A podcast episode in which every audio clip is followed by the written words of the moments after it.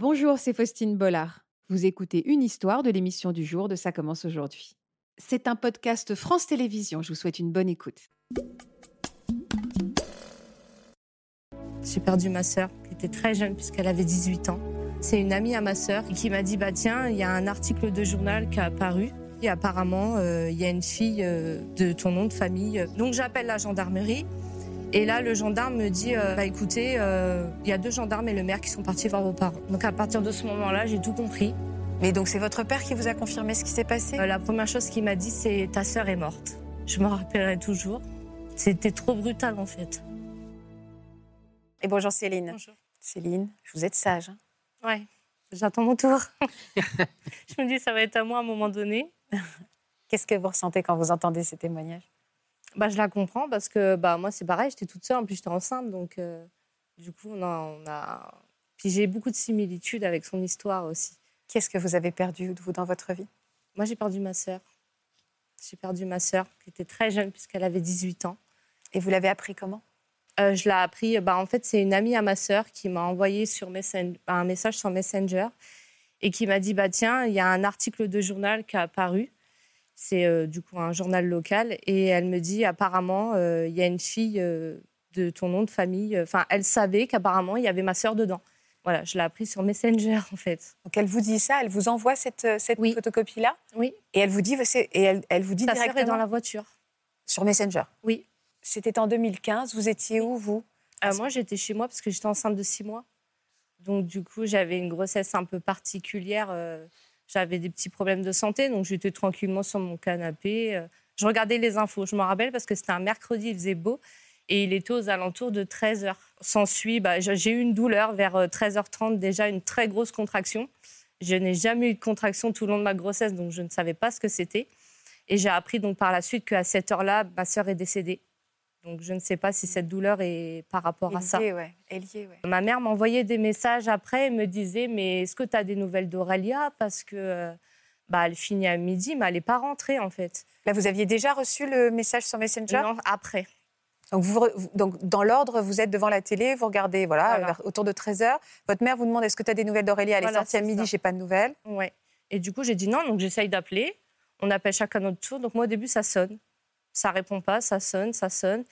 Et jusqu'au moment où, donc là, laps de temps, ça sonne, ça sonne. J'ai cette douleur. Et quelques minutes après, je rappelle messagerie. Je fais, moi, je, je, rap- je rappelle ma mère et je lui dis, bah, peut-être qu'elle est partie euh, avec des copines, elle est jeune. euh, Vous lui aviez parlé longtemps avant? Euh, le matin, elle m'avait envoyé un message en me disant, je suis en cours d'art plastique, je m'ennuie. donc euh, voilà. parce Un message quotidien. Voilà. Et Donc là, vous tombez directement sur la messagerie, ça Ouais. vous inquiète pas Non.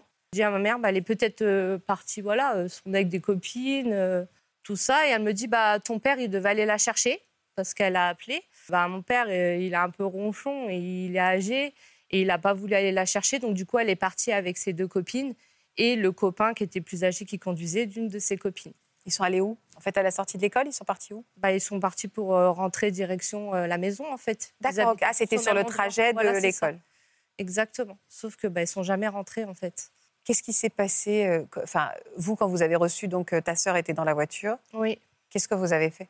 Vous avez prévenu, vous avez appelé votre mère, vous êtes une fois que vous aviez cette piste-là, Bah, j'ai eu donc du coup l'article de journal de, de la copine de ma sœur. Je regarde. Alors dans le titre, c'est bien écrit qu'il y a des décès. Je me suis pas. C'est comme si que le titre, je l'avais pas vu. J'ai vu blessé en fait. Et je vois donc blessé mon Didier. Je vois blessé mon Didier. Je fais OK. Donc j'appelle l'hôpital de mon Didier. Je fais bonjour. Je me présente et je dis j'ai vu qu'il y avait un accident. Je voudrais savoir si ma sœur est, dans l'hôpital en fait. Et ils me disent, on peut rien vous dire, il faut que vous appelez la gendarmerie du plus proche où est-ce que vos parents habitent. Donc j'appelle la gendarmerie, et là le gendarme me dit, euh, bah écoutez, euh, il y a deux gendarmes et le maire qui sont partis voir vos parents. Donc à partir de ce moment-là, j'ai tout compris. Je regarde peut-être un peu trop la télé, mais moi quand le maire et les gendarmes vont chez, euh, chez, les, chez les gens, bah, c'est qu'il y a quelque chose de très grave. Donc du coup, j'essaye d'appeler mes parents, sauf que j'ai pas de nouvelles. J'aurai des nouvelles qu'à 19h30 de mon père. et vous, qu'est-ce que vous allez faire pendant toute l'après-midi ben, je vais fouiner sur Internet. Je cherche. Et vers 16h, donc il y a des autres journaux qui sont sortis avec des détails. Donc ce qui s'est passé, c'est que il rentrait du lycée, le conducteur conduisait trop vite, il était sur son téléphone Et apparemment, la jeune fille qui était à côté, ma sœur était derrière, elle a mis un coup de volant.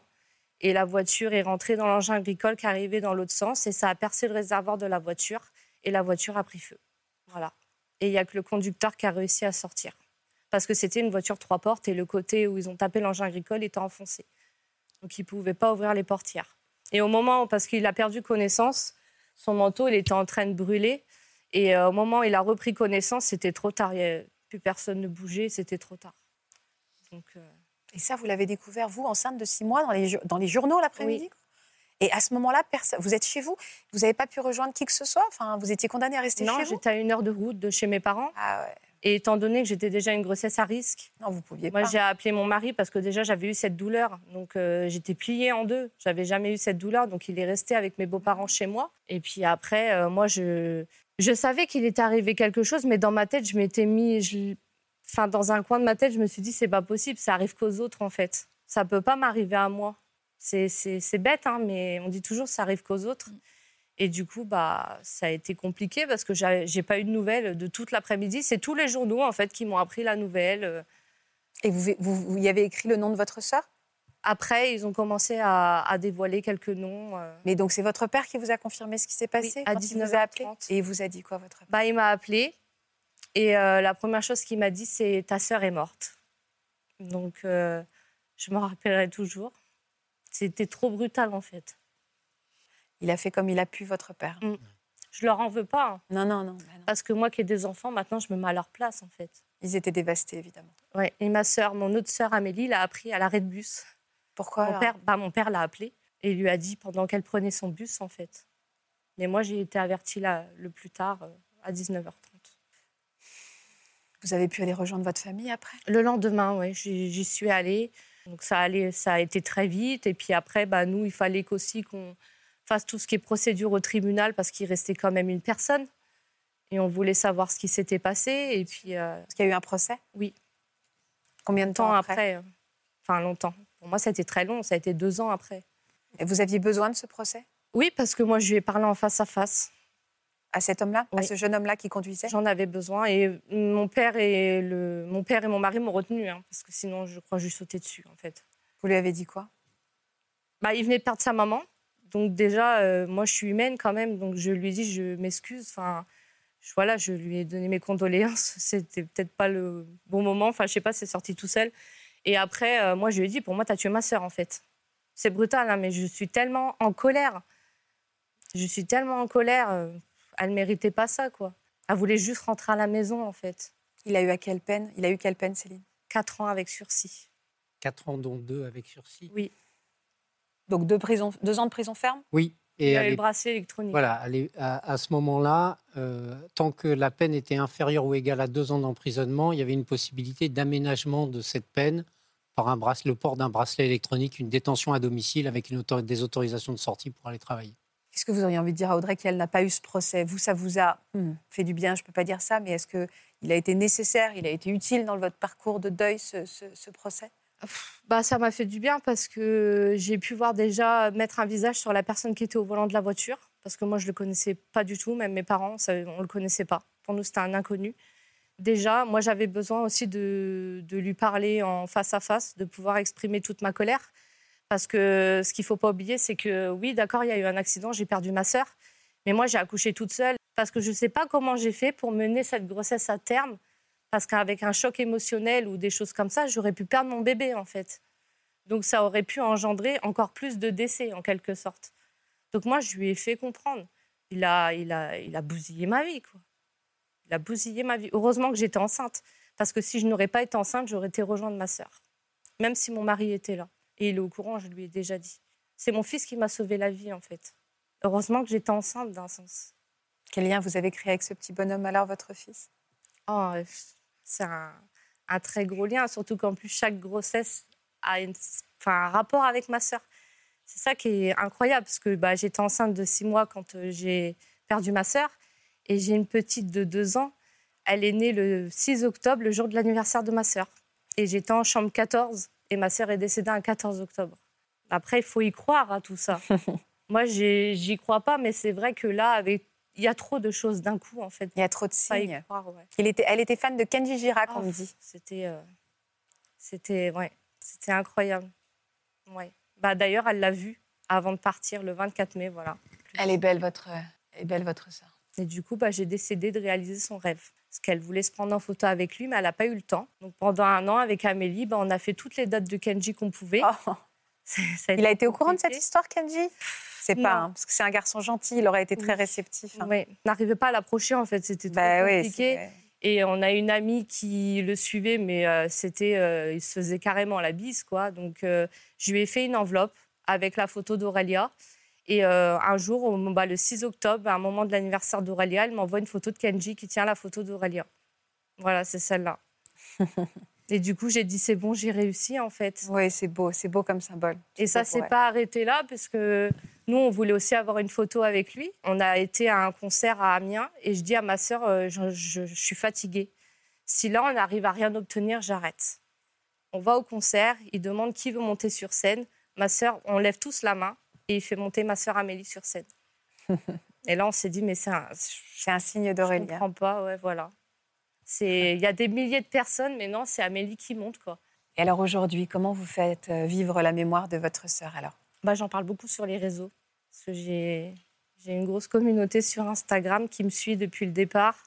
Et du coup, euh, j'en parle beaucoup parce que bah, je sais que je ne suis pas toute seule. Surtout bah, aussi quand on est enceinte, c'est pas évident. Parce que moi, j'ai beaucoup mis ma grossesse de côté du coup.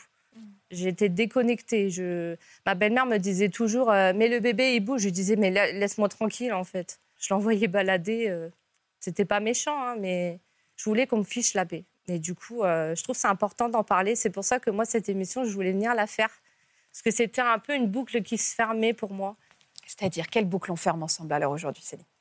Bah, vu que j'en ai déjà parlé, euh, j'en ai déjà parlé et que j'ai fait aussi Kenji pendant un an, bah là, je me suis dit, j'ai réalisé son rêve. Je fais vivre encore sa mémoire. Enfin, je lui rends hommage. Elle doit être fière de tout ça. Enfin, et cette émission, je me suis dit, pour moi, c'est voilà, c'est une boucle. C'est Ça y est, ouais, vous avez fait tout ce que vous pouviez faire. voilà, c'est ça. J'ai tout donné en fait.